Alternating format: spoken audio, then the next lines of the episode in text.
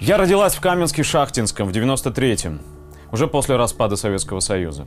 В начальной школе мне повезло с преподавателем. Наш класс вела молодая женщина, разделяющая коммунистические идеалы и являвшаяся сторонницей воспитания и обучения детей по системе Макаренко.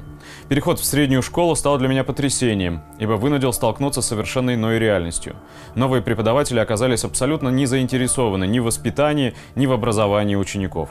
Они лишь что-то дежурно бубнили себе под нос и бесконечно жаловались на жизнь, низкую заработную плату и бумажную волокиту. От превращения в Элочку-людоедку меня спасло лишь то, что первая учительница заразила меня тягой к самообразованию.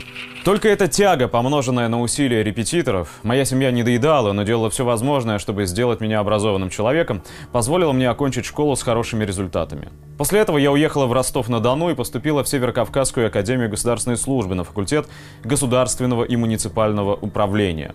В то время я была преисполнена энтузиазма. Я искренне верила, что получив столь престижное образование, смогу стать штатной сотрудницей правительства и начать, наконец, менять жизнь людей к лучшему. Увы, моя вера разбилась о бетонную стену под названием «реальность».